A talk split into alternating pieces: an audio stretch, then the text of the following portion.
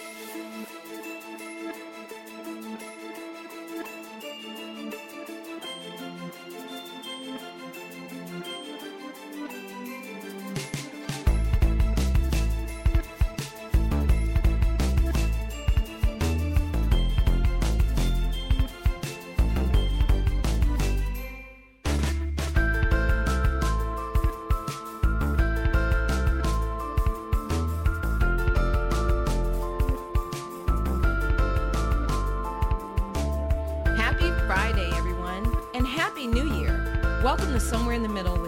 Michelle Berard. Thank you so much for sharing 2018 with me, and I'm looking forward to a wonderful and exciting 2019 with you guys. I'm your host, Michelle Berard, founder and CEO of Michelle A. Berard LLC and Urban Book Editor.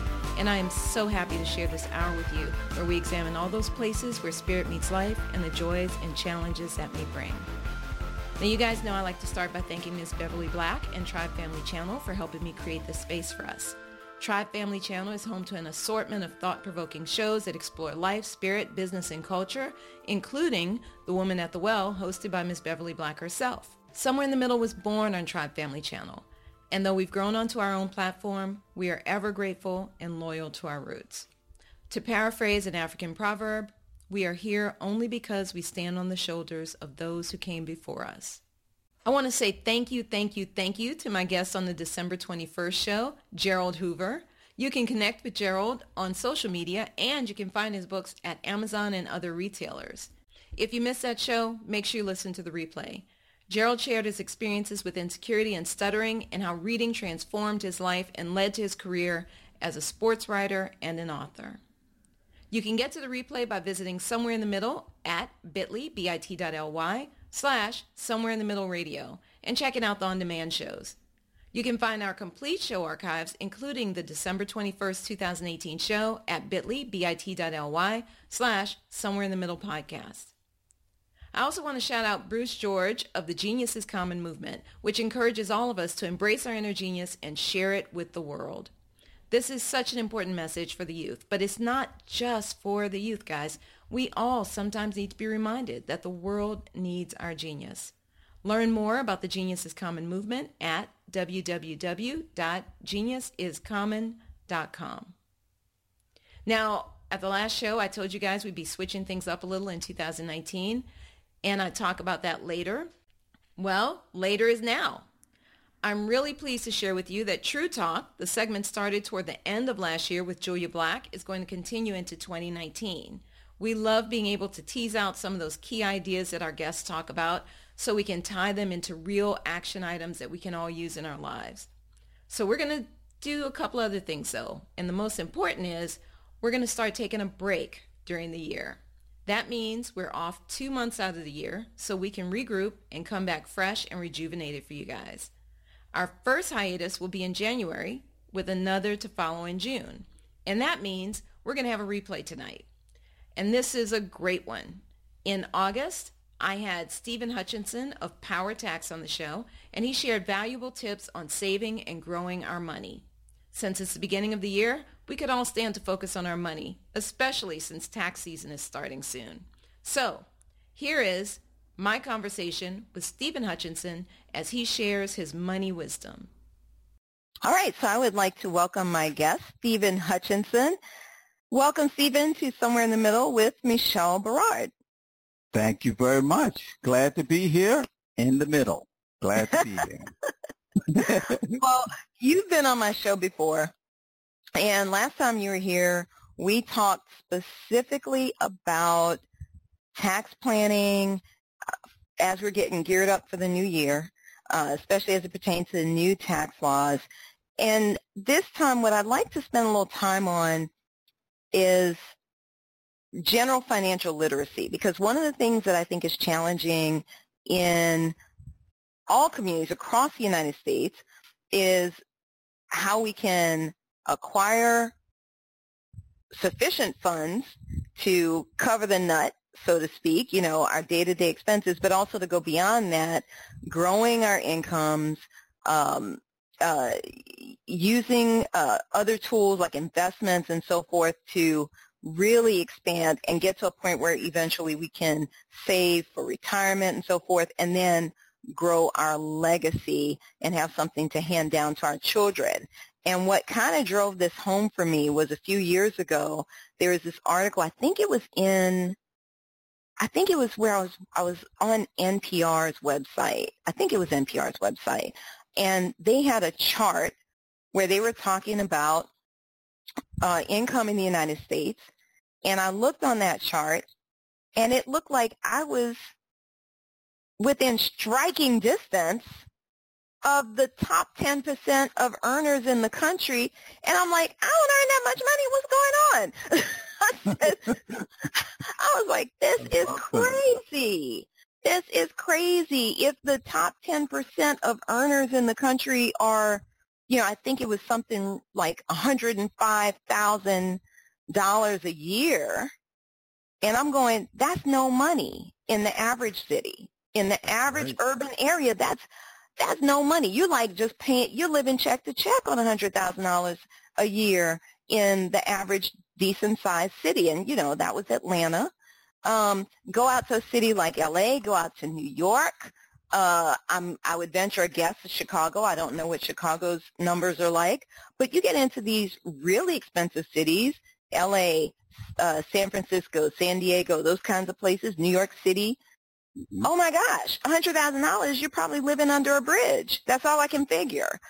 so that. that really drove home to me that something else is going on here as far as if that many people, you're talking about potentially 90% of the population of this country not even earning what I consider to be a reasonable wage to just live indoors. Forget about living well. Just live indoors and, you know, have something to eat what does that mean for us as a country? And then how can we help to turn this around? What kinds of things can we do? So I would love to hear you uh, talk about those things. All right.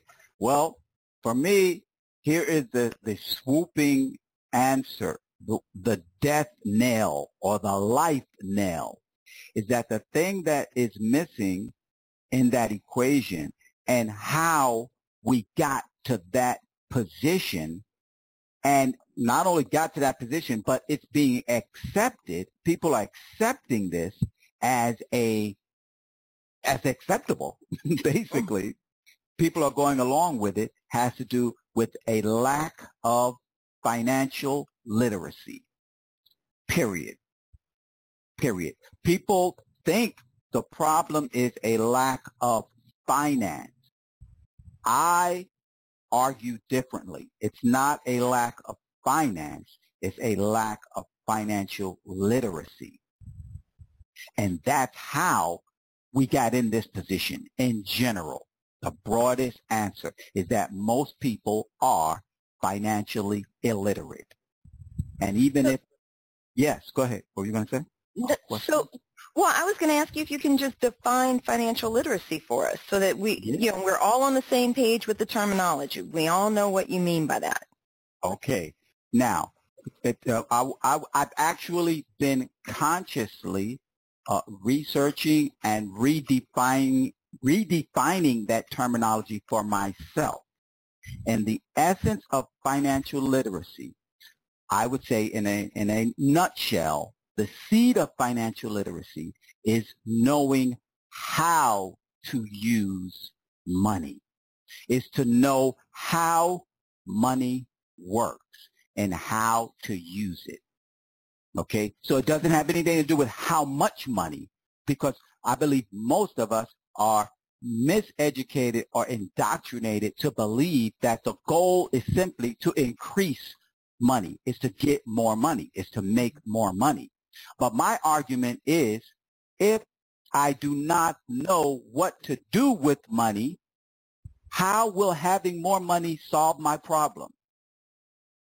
It will. It, it would. It would be like, uh, as an analogy, if if I don't know how to use exercise uh, equipment, the solution to my problem is not getting more exercise equipment mm-hmm. or getting better exercise equipment. I want the best, most expensive exercise equipment there is, but I don't know how to use it.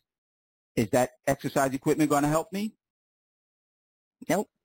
No, because I don't know how to use it.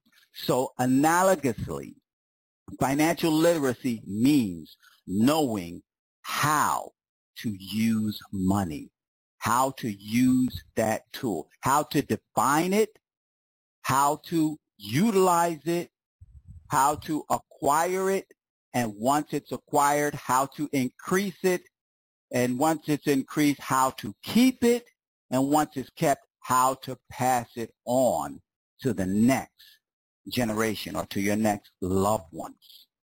That I uh, think is the is is the is the map. Okay, so let's take those one by one. Um, let's talk. Let's define money. Okay. Yes, that's a great one. That's a great one. So if if we break it down, we can look at it literally, and I've done this. I've asked people, "What is money?" Okay, and actually, aside from the literal definition of money, like, oh, money is a currency, money is something that you exchange for goods, you know, those kind of definitions, those like academic definitions of money. Once you get past that and you ask a person, what is money? You get deeper into their personal conception and their personal perception of what money is.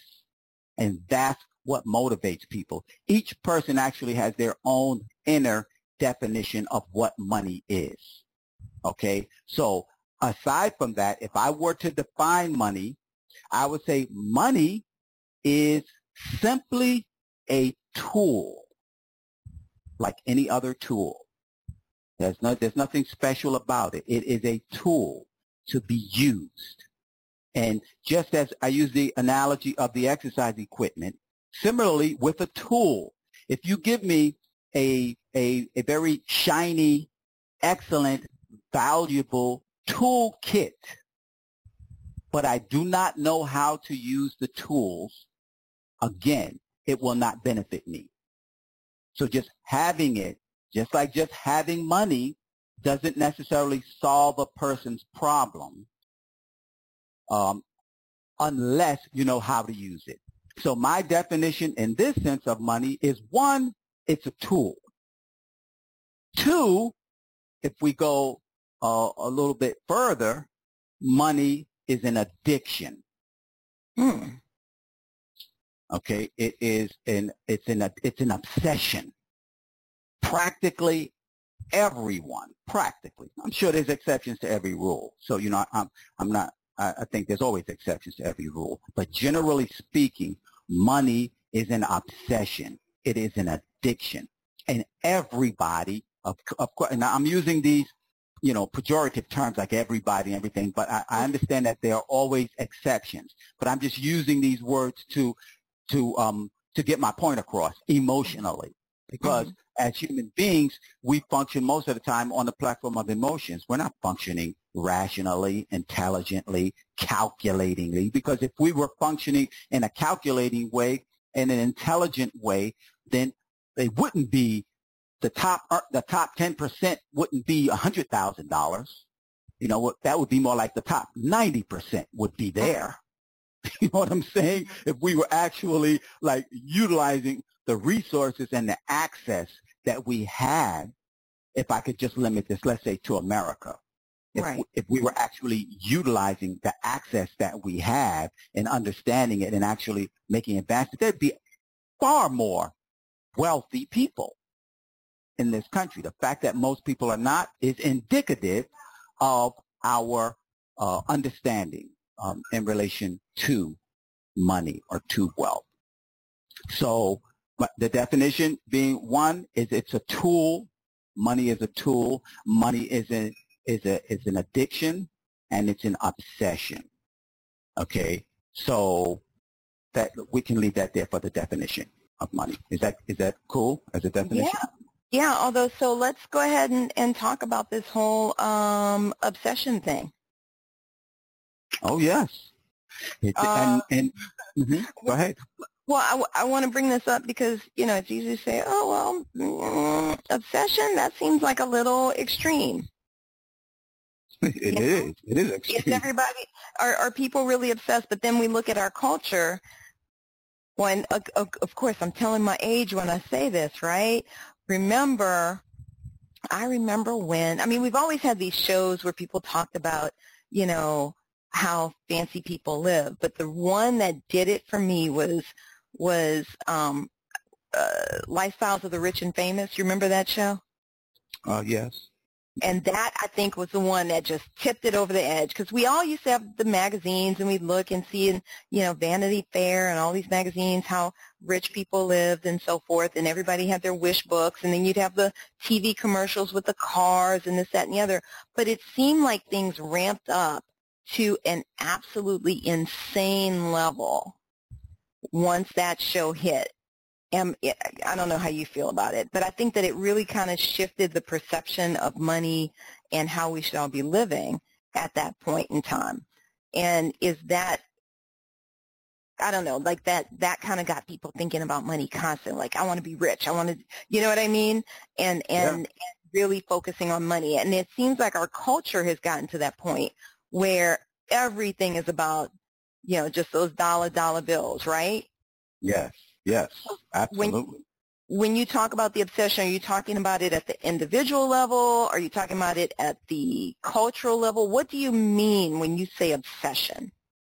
I mean obsession.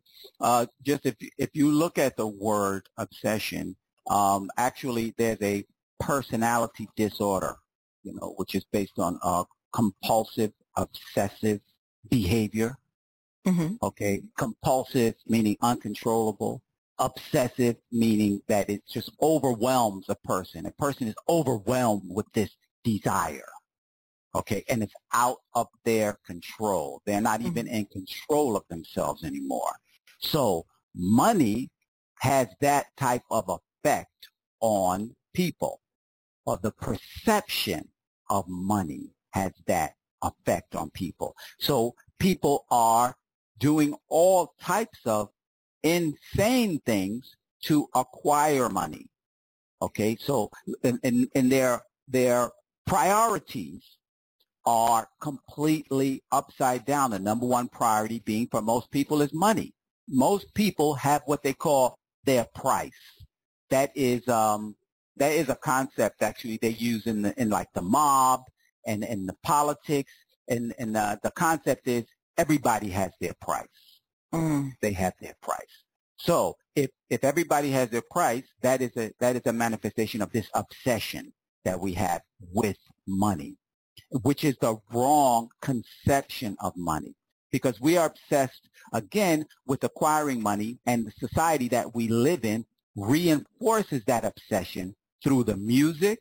It reinforces that obsession through the television shows, through the movies, through politics. For instance, do you think we could ever have a president who is not wealthy? Have we had any presidents from the working class of America? You know, maybe, you know, maybe 200 years ago, 100 years ago or something. But even in our political arena, everything is motivated by money. And the more money you have, the more power you have and the more respect you can demand from everybody because the qualification is just that you have money. It doesn't even matter how you acquired the money. You could have acquired the money through the most vile, um, cruel, evil uh, means and ways, but because you have money, it's going to invoke respect. People are going to respect you. You see, and that mm-hmm. that's also the evidence and the proof that the people are obsessed with the money. Because why am I respecting you know, Mr. this and Mrs. that, and this person who's on television, that person, simply because they have money. Now, if you took those very same people and they had no money, who would respect them? Who would listen to them?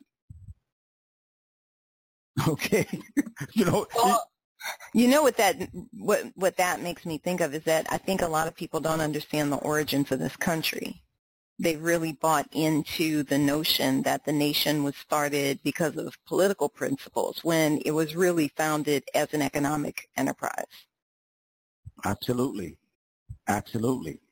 And then again, when you look at the statistics, 90% of the population earning less than $100,000 a year, you have to understand that people have a misunderstanding about money because if they understood it, they would not be in that position. We would not be in that position. As hard as people are working, as much as people talk about money, think about money, and try to put on a persona of having money, they are obsessed with the wrong thing. They are obsessed with money itself and the things that money can buy, as opposed to being absorbed in understanding financial literacy, which gives you the power and the understanding how to use and control money for your benefit. Okay, and that brings us that brings us right to the next thing, which is utilize it. How do you utilize money? How should people be thinking about their money so that they can utilize it effectively? Okay, so, so the first thing is to get clear within oneself about what we actually, how do we feel about money and how do we think about money? Because most of us are in denial about how we feel and think about money.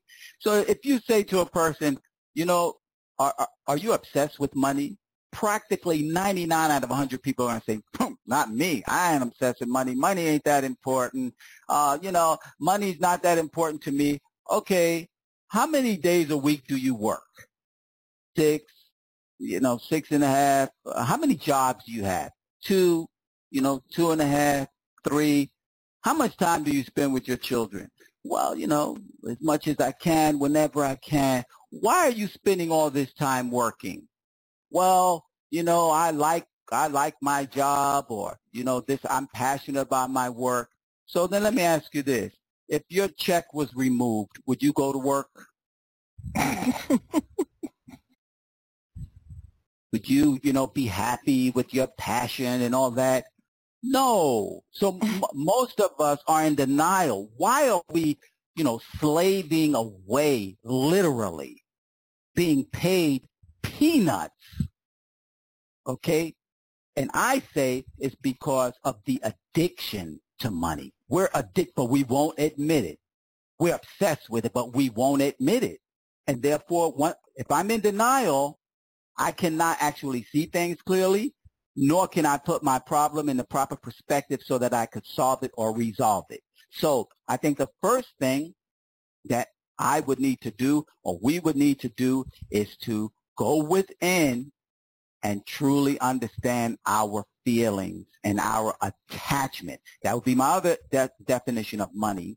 Besides it being a tool, besides it being an addiction, besides it being an obsession, it's an attachment.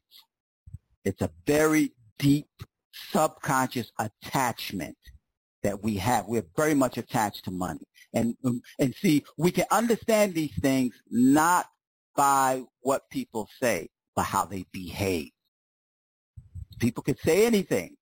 Okay. So when we're getting back to the utilization, how to utilize it, the first thing is to redefine it, is to go in, inside myself and truly understand my emotional attachment to it. That's the other aspect of money I would bring out is that money in relation to its being an attachment is a very deep emotional attachment.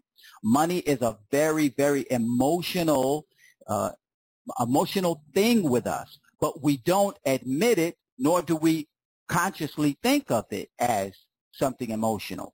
But, for instance, a person gets fired from their job.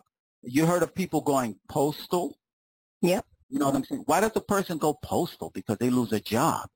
You know, because that was their emotional attachment and you took it away from them. It's more than just the money. It's the attachment to it. Well, I'm going to I'm going to give you some pushback here, Stephen. I'm going to give you some pushback. Truth is, you got to live indoors, and here in the United States, we're not trading chickens for rent. You know, for our for our place to live. We're not. You know, this isn't an agrarian society where you know if you have eggs and I have um, potatoes, we make a trade. It, so there uh, clearly we have emotional ties but if i you know if i work for you know joe blow and i make a certain amount of money and that money is keeping me and my kids living indoors if i lose my job and i see no prospect for any other work i might you know what's to keep me from going postal i'm thinking i'm i can't feed my kids i can't keep them living indoors i'm I'm more valuable dead than alive. I got all kinds of other things I could be thinking. So I'm I'm going to give you some pushback. What what separates the obsession part from the I just need to live indoors part? And I don't see a way to do it without this this money. What the, the difference is that if you weren't so emotionally attached, you'd see other ways because there are, there's always alternatives. There is no such thing as there's only one way something can be done. There's only one way I can make money. No, you believe there's only one way because mm-hmm. of your emotional attachment. If you would release emotionally, you would realize options that you have.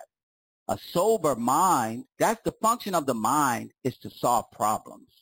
That's what the mind is for. It just, that's all it really is meant for. Just like a computer. Computers are really just meant to solve problems.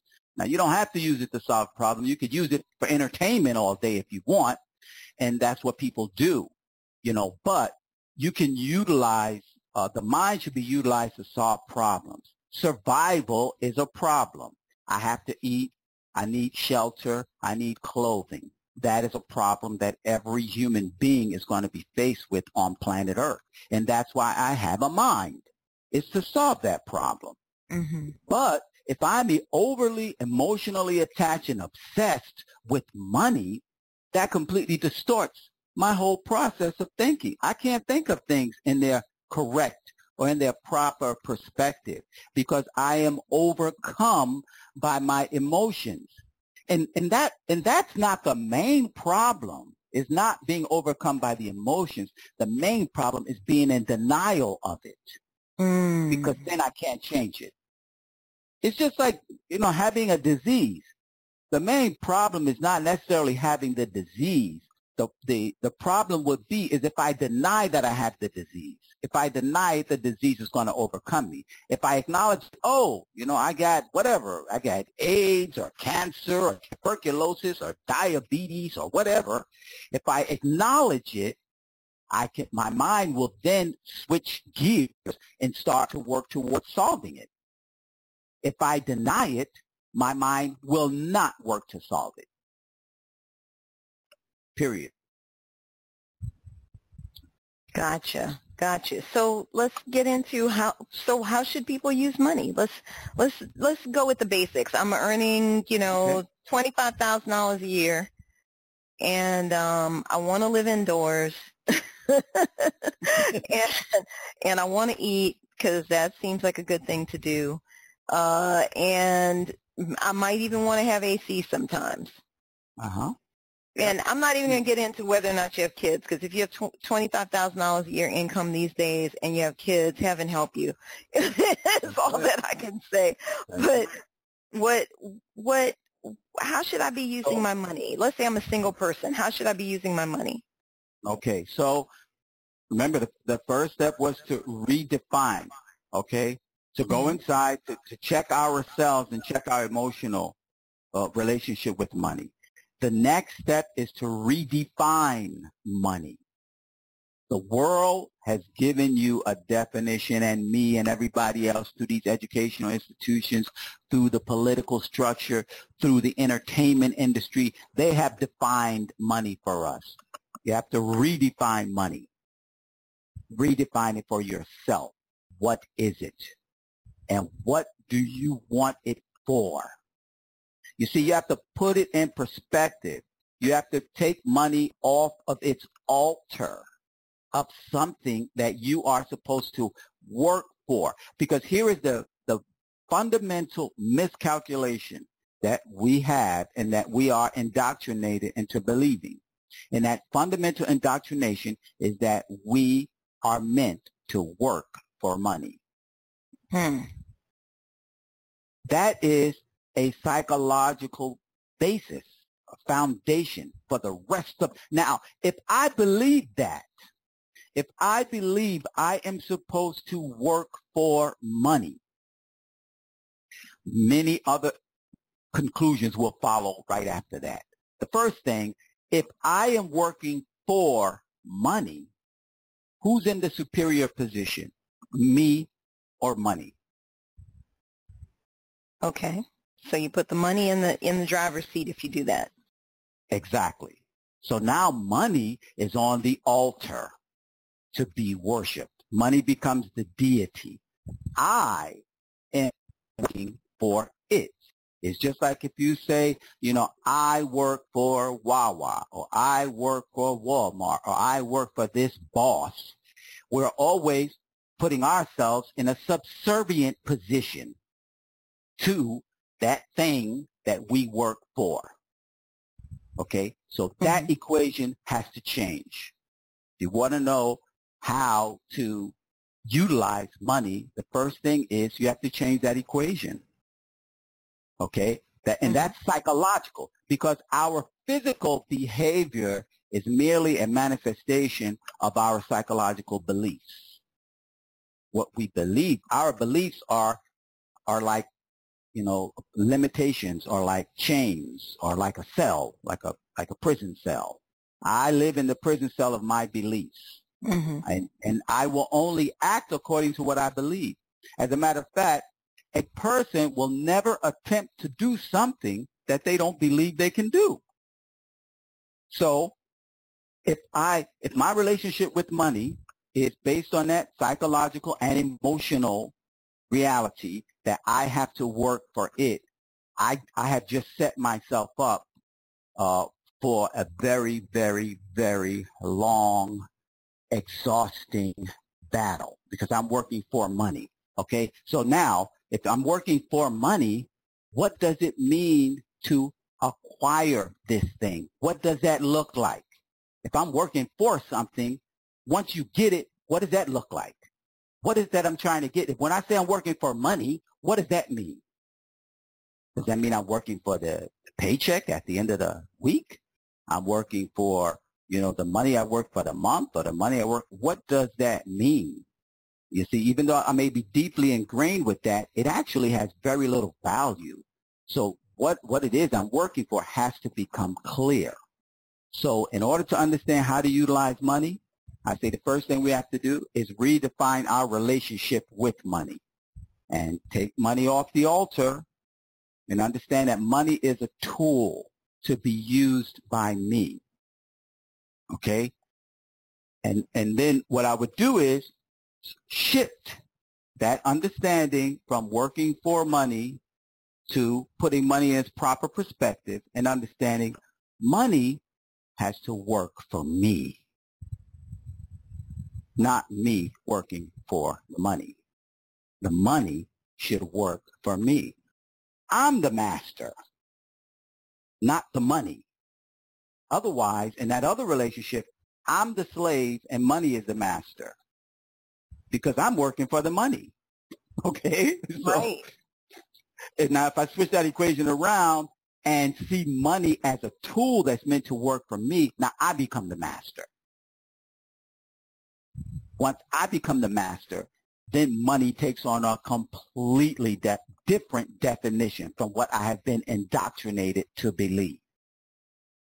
So the, the, the first thing in how to utilize money has to do with first defining and cl- clearly understanding my relationship with money, redefining my relationship with money, and putting money in its proper place which is where it should work for me. And then from there, we can proceed with some practical applications of that. One of the practical applications would be is that if I make $25,000 a year, and I know that I have this data or data, you want to call mm-hmm. it, mm-hmm. if I have that, then, and I have some financial literacy, I know I need to live below my means.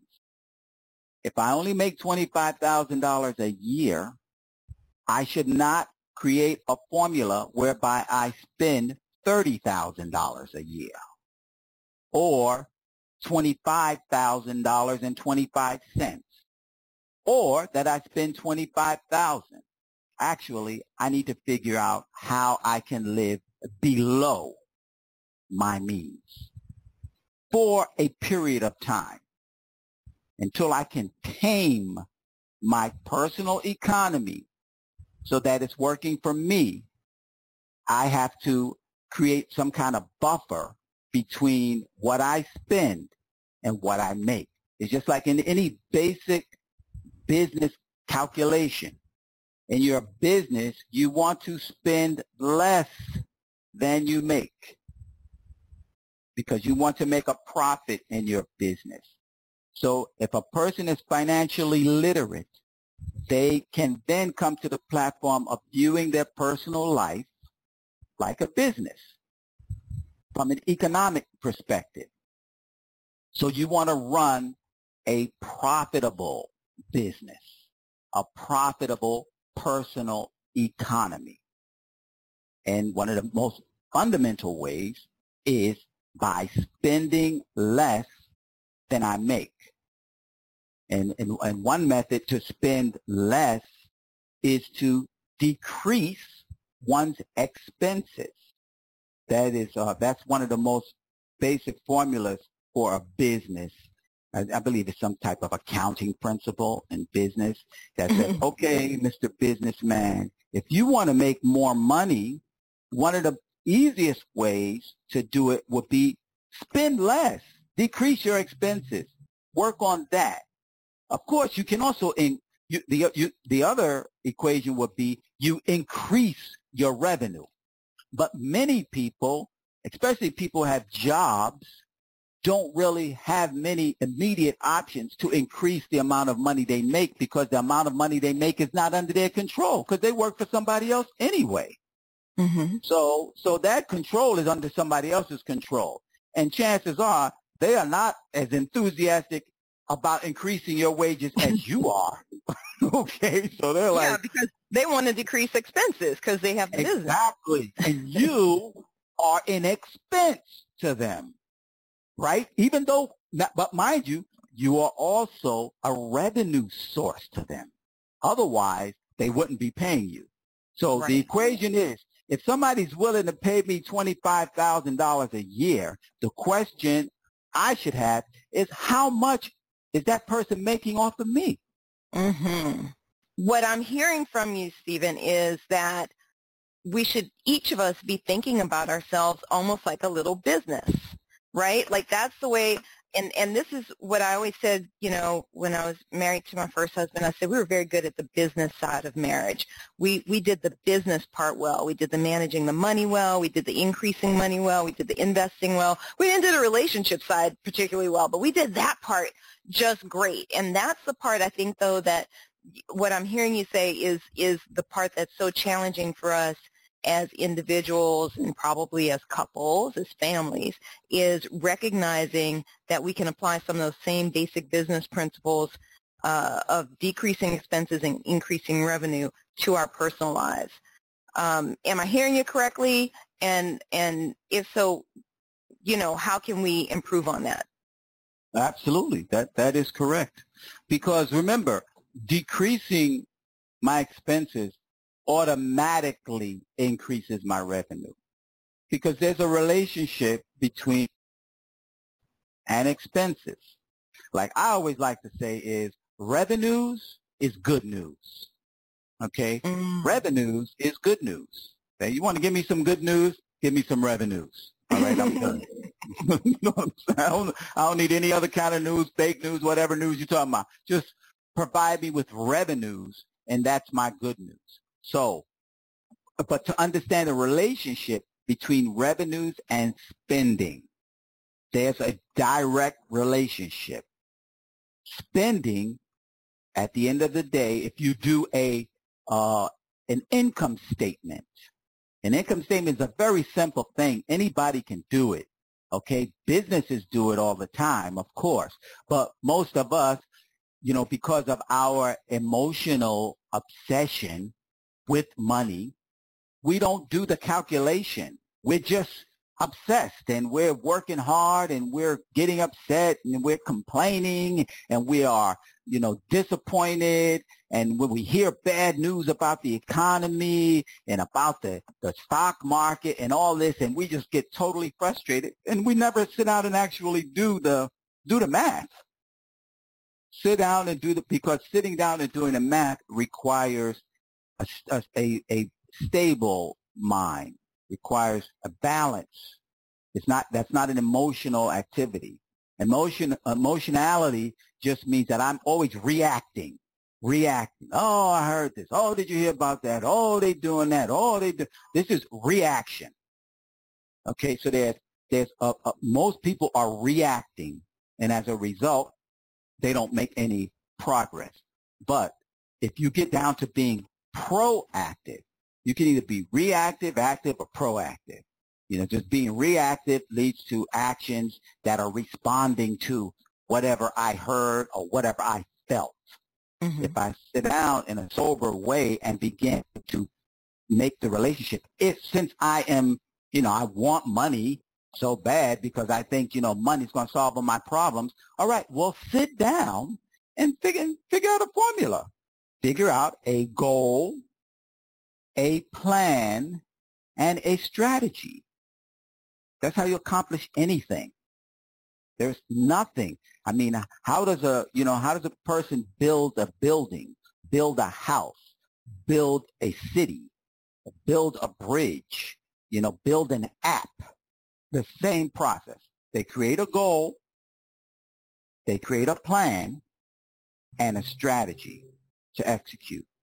It's the same thing with money.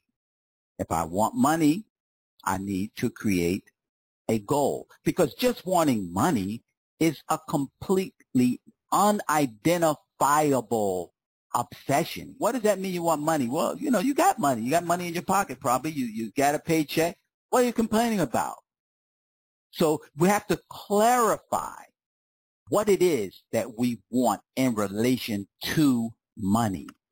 That's why I talked about the definition, us defining money, us defining our relationship with money, okay, and then uh, defining what it is that we want mm-hmm. from money. And, and then here's another question. I'm saying that I want money, but here's a question that I need to answer. Why do I want money? Because if I answer why I want money, I may find that my obsession actually should not be with money. Because really, if you think about it, what we want are the things that money bring. No one wants just money. You can't eat it. You can't, you know, enjoy it or have a, a, a an intimate relationship with it. Money is a physical, material thing. That's not really what people want. If they remove the surface, they want, as you were mentioning, they want the security that money will bring. I want a home. I want the ability to travel. I want to be cool in the summer. I want to be warm in the winter. I want to be able to provide the necessities of life for myself, for my loved ones, these are the things that we actually want from money. So money itself is actually not the goal. You see? So mm-hmm.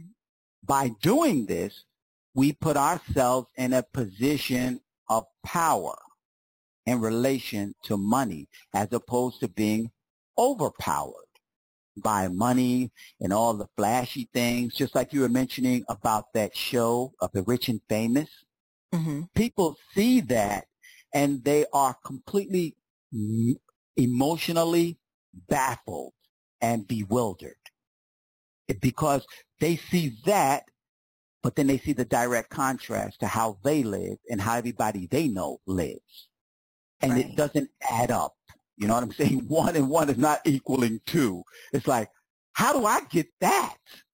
You know, how do I have a swimming pool, you know, that's heated in the winter and that's cooled in the summer, you know, and a garage with 12 Lamborghinis and all that. You know what I'm saying? Like, what is that? That is an obsession. That is an impractical objective. That is not what a person making $25,000 a year should be obsessing with. A person who's making $25,000 a year probably needs to figure out how to decrease their expenses and how they can utilize what they have so they can increase their revenue to maybe 35,000. Huh? Then how can they get to 50,000? How can right. they get to 100,000? Okay, you know, being worried about, you know, swimming pools and golf courses, you know what I'm saying? When I'm, I'm I got two part-time jobs, it's just, you know, it's completely irrational. Completely irrational. If I'm hungry and I need to eat, you know, should I be obsessing about, you know, I, I, I, I'm hungry right now and I refuse to eat anything unless it's a, you know, a four inch thick T-bone steak? No, if you're hungry, you got a dollar, you'll go to McDonald's and get a cheeseburger to solve your hunger, right? Because that's a mm-hmm. practical solution to your problem. Why would you be obsessing about a four inch thick T-bone steak, you know, when you only have $2 in your pocket? So that that's part of it. And then the other part of the relationship with money is when you redefine it and when you redefine your economy your personal life and expenses as being your own personal business and your own personal economy, it puts you in a position of power in relation to the money. So one, one of the things that I always say is it's not how much money you make that matters.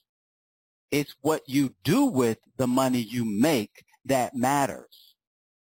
Because if the only thing that mattered was how much money you make, then Mike Tyson wouldn't have money problems. Okay? And an infinite number of celebrities and all these people had millions and millions of dollars who are now cash poor. They had money. They had millions. Did it solve their economic problem? No.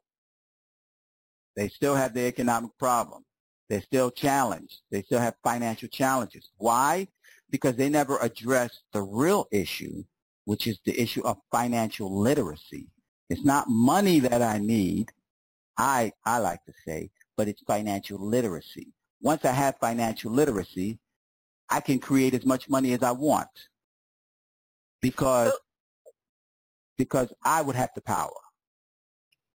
So okay. let me ask you. Let me ask you then, because we're coming um, up toward the top of the hour in in just a little bit. But so, what are like if I were to ask you for three practical things? Give just give me three things that let's say my hypothetical single person, twenty five thousand dollars a year, living in the city can do um, to improve their financial situations? What would what would the top three things be of just practical things that they can implement today? What would they be? The the, the first thing would be is make a um, like I said earlier, uh, make a balance sheet. Balance sheet is uh, you just make a T. You draw a T. And on one side, you put your income. On the other side, you put your expenses. And you look at that okay, and see, are you spending more than you're making? Okay, you determine that. Are you making a profit or are you functioning at a deficit? Once you know that, that's number one. Number two is decrease your expenses. Live below your means. Live below, economically, financially, live below your means. Spend less, calculatedly, surgically spend less than you make. Then the third thing would be create an emergency fund. An emergency fund, in, in the simple terms, would be like this. You take, when you do your, your, uh, your um, income statement, you figure out how much money you need to survive for one month based on your present circumstance. So let's say in order for me to live for a month, I need $1,000. If I need $1,000 to live for a month, I should work towards saving a minimum of three months of my income and save that. I should have in savings three months of income as an emergency resource. And the purpose for that is, uh, has many reasons, but twofold. One is that just in case I lose my job or my income is decreased or whatever, I don't have to panic because I have three months of expenses in storage so that I can regroup. I can, you know, find another job. You know, my cell phone bill, my cell, cell phone's not going to be cut off because I have three months of cell phone bill put aside. You see what I'm saying? Mm-hmm. Mm-hmm. You put that aside. So that gives you a practical economic. It's like you, you the first thing you do is become your own banker. You want to be own, you, you're looking at your life like a business, then become your own banker. Get yourself some reserves and some deposits, depository. You need a depository, just like a business needs a depository to handle emergencies, to handle ups and downs, because cash doesn't always flow. Sometimes the cash is not flowing, or it flows less, or it flows somewhere else. It didn't flow to me, but I have my, you know, I got my reserves. But now the other, and I think even more important aspect of having that it, that uh, emergency fund, that depository, is that it gives you an emotional and psychological security. You feel more secure, more confident because you have some reserves. So you're not subject to the whims of the economy or to your job or to your boss or whatever. Or in your business, you may be an entrepreneur. Even if you're an entrepreneur, do the same thing, even if you're in business, because then you're not so subject to the whims of the weather. The weather changes, you're still good. You got three months reserve. You know, just like you said, you know, you want, you know, you, you want to live indoors, right? You want some air conditioning. Okay. If those are the objectives and you want to have that for a long time, right? You don't Right. just want it like right now. You want that for a long, long time. So put aside some reserves. That will, re- that will give you some psychological relief, some emotional relief, and you can begin to become sharper mentally and you can become more strategic. It's very difficult to be strategic when I'm emotionally overcome, I'm obsessed, and I'm desperate. It's difficult to be strategic. At that point, I'm just functioning in instinct. You know, I'm mm-hmm. just, you know, whatever. You know, I'm about to go ballistic or postal, you know, because I, and I'm scared. Take away the fear, do your reserve. I, those are three things. Awesome. Awesome. Well, Stephen, that's great advice for everyone, not just my, my hypothetical uh, young person with uh, 25K coming in. Um, tell my audience, if you don't mind, what do you have going on? How can they connect with you? And, and what it is that you specifically offer so that they can reach out to you. Yes. Um, my name is Stephen Hutchinson, and I am a licensed financial tracker, and I'm a tax professional. Okay, so those titles just mean that I provide certain services, that I solve certain problems. That's all it means. As a licensed financial tracker, I provide people with um, with affordable coverage, you know, that helps people with tailored solutions to their financial issues. So we help people get the coverage that they need, just like I was talking about that depository.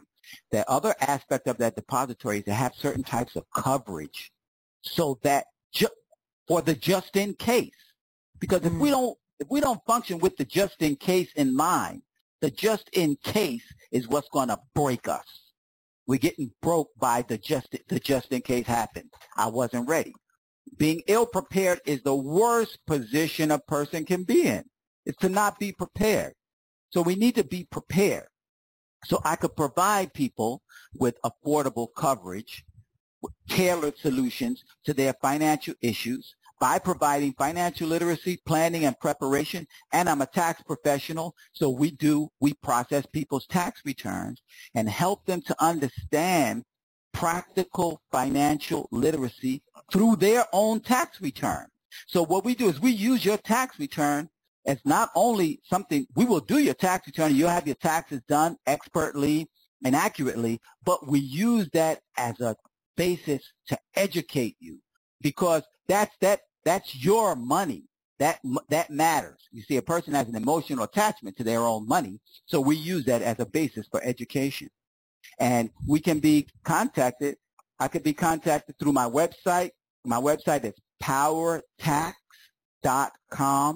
That's powertax with two X's. Power, like energy, strong strength, power tax with two X's dot com. And my, my, uh, email address is powertax at gmail, powertax with two X's at gmail, or I can be reached by, uh, cell 610-955-6508. That's 610-955-6508. Thank you. Awesome, awesome, awesome.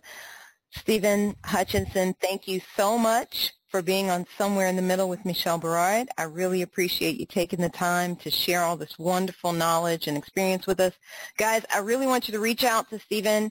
Uh, he's got so much knowledge to share. He's, he's an educator as well as a financial uh, professional. So make sure that you reach out to him, go to his website, check him out, and learn because we all need to learn more about how we can define our money, utilize our money, acquire money, increase our money, keep our money, and pass it on. Woo! Thank you so much. I appreciate it. You're welcome. Thank you. Thank you very much. That was a great segment with Stephen Hutchinson. I'm really grateful that he was able to come on the show and share all that wisdom with us. And now we're going to have a little segment of True Talk. All right. Well, it is time for True Talk with Julia Black and myself. And Julia, thanks for coming on the show. Hi, thanks for having me. Well, you know, we were talking um, just the other day about these money issues, these money challenges, or what I call money blocks. And, you know, some of what Stephen was talking about really resonates because you do kind of need to get a focus, kind of get to uh, develop a plan, if you will. But sometimes there's some challenges with that. And what do you think are some of those challenges that people run into? Well, I think there can be a lot of them, really. I mean, money is one of those things that shows up in different ways. Uh, our money issues show up in different ways. Um, from when we're kids, we don't really necessarily realize that it's a money issue until it comes until we're adults. So for example, you know, people that grew up really poor and didn't have a lot of food, a lot of their money issues is, are going to manifest in, say, hoarding food when they're an adult, when they don't necessarily need it. They have enough money to pay for food whenever they need it, but they feel the need to always buy food when it's on sale uh, and make sure that all their cabinets are really full all the time. Um, even if they don't need it, even if they don't eat it, um, that kind of a thing. Or it could be something like a pattern that reemerges every so often. So whether it's, you know, your birthday comes up every year and all of a sudden um, you feel like money is an issue, you spend a lot more money around your birthday. Um, things like that where it where there's this pattern and you have to kind of decide why the pattern is there and what started it. Well, and I think with patterns it's really tricky too because first you have to recognize there's a pattern. And I know mm-hmm. like like for me that was a definite issue, particularly, you know, divorced and, you know, things can get ugly during and after a divorce, particularly if there are children involved and there was a lot of uh, using money to uh, I would say control and manipulate. And it manifests in a variety of ways. But I think I mentioned this to you when we were talking the other day. You know, for some reason, at some point, my ex-husband decided he would start withholding child support in December, right before Christmas. So Christmas was always a struggle for us uh, for for a number of years, and it was like he would just hold back child support, which was that extra that let me do certain things for the kids. It wasn't like it was um, paying all of our, our living expenses. It wasn't that much, but it was just enough to keep me from being able to do what I needed to do or wanted to do for the kids for Christmas. Mm-hmm. And then the, money would show up like three days after the new year. You know what I mean? Right. Almost like just to say, eh, I still got you. You know what I mean? And so that ended up developing a, a little pattern or habit for me where December was always just a challenging month financially so that even after, you know, kids were over 18, there were no more child support issues and things like that, it ended up being something that I fell into and have been working through. You know what I mean? Yeah. And you're right. Discover finding recognizing that the pattern is there is oftentimes the hardest part. you know, because you're so caught up in the stress of the moment, particularly with finances, right? Is that there's a lot of we we have all of these things that we want our money to go to um, we have everything kind of earmarked. When we don't have that, then it becomes stressful. And so we're so caught up in the stress that we can't find the pattern. But if you can find the pattern, then that's when things can kind of really get moving so you can work through the block. Well, and then besides the patterns, you know, there are also just these negative feelings mm-hmm. that you get. And I'm saying negative because sometimes it doesn't feel negative, like you don't recognize it as a negative feeling, but it really is kind of a negative feeling. Like even like you were saying about maybe around your birthday, you feel like you need to go spend more money. People call it shopping therapy, but they call it therapy for a reason. They're feeling bad about something usually. Right. And they want to go out and feel better and get that pick me up that they get from mm-hmm. making a purchase and sometimes maybe that's not the best purchase you know or maybe not the best purchase at that time right you know dealing with those negative feelings and recognizing those negative feelings whether it's a feeling you know like of not not feeling worthy uh, mm-hmm. feeling of disappointment or maybe that you disappointed someone else or right. feeling angry anger can do a lot of things to it and it can cause us to self self sabotage and maybe buying you know that extra dress or that extra pair of shoes or whatever it is is actually sabotaging yourself financially right? Yeah and i think the, the important part there really whenever you're going to do some kind of retail therapy for whatever reason it's important to acknowledge what the feeling is what you're trying to kind of run away from you know, like you said, acknowledge the anger, acknowledge the depression, acknowledge whatever it is and kind of work through it.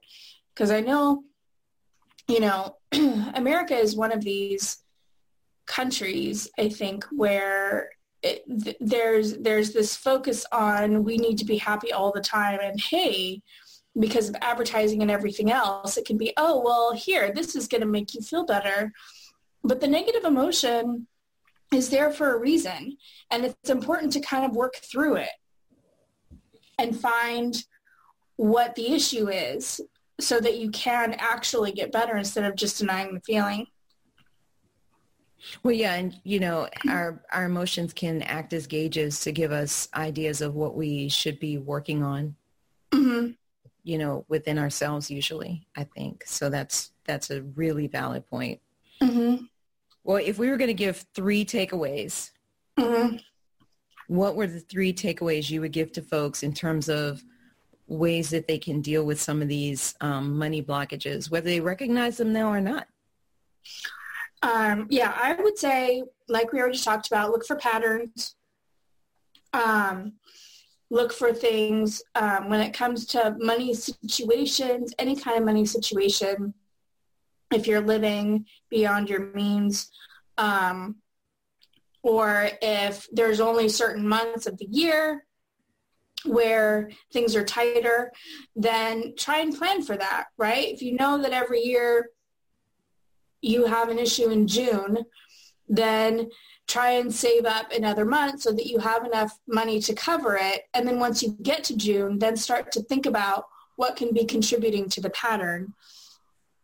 Um, and then as you think about what contributes to the pattern, start to think back to when it started. Most of the time, if we can't even acknowledge the pattern, before we acknowledge the pattern, it probably goes back to childhood or it goes back to something that happened so long ago we don't even realize it. So that may be part of the issue, but really try and reflect on what that could be. Um, and then acknowledge the feelings involved. There's a lot of feelings involved surrounding money. There's a lot of them because we have, you know, this our homes are caught up in it. You know what you know, the, our food and shelter and everything, all of these things that, you know, that we need is all caught up in money. So acknowledge the feelings, um, but then also try and kind of work through them at the same time. And if you can't work through it yourself, then talk to your therapist, talk to your pastor, talk to some kind of spiritual advisor that can help you work through it. Um, and um, and if the and they would help you with the emotional stuff and then if you really do need financial advice then then get financial advice um, you know talk to someone that can help you plan for retirement or plan your budget better or help you pay off your credit cards or your student loans or whatever kind of debt that you have. Awesome. So then our main takeaway guys are look for patterns acknowledge and work through the feelings, get some help, get some emotional help, get some spiritual help, and get that financial advice. We want to make sure that we're all on track moving into 2019. We're going to make lots of money this year. We're going to save lots of money. We're going to invest lots of money, and we're going to feel better about our money. Julia Black, thank you so much for being on Somewhere in the Middle and True Talk. Thanks for having me. That's our show this week, guys. You can reach out to me online at urbanbookeditor.com or michelleberard.com. You can also find me on Facebook and Instagram as Urban Book Editor. Send me a note. I'd love to hear from you. Feel free to send in some topics you'd like us to cover on the show. Don't forget, you can also schedule a call with me if you're interested in writing or editing a book, or if you have some other issues you'd like to discuss about your business, such as time management or productivity. Don't forget, our next show will be on January 18th, 2019. Make sure you tune in. You can find us every other Friday at 5 p.m. Pacific, 6 p.m. Mountain, 7 p.m. Central, and 8 p.m. Eastern at bit.ly, bit.ly, slash Somewhere in the Middle Radio. You can also find us at bit.ly, bit.ly, slash Somewhere in the Middle Podcast. Let's continue the conversation. You guys be good, stay mindful, and remain prayerful Peace and blessings, y'all.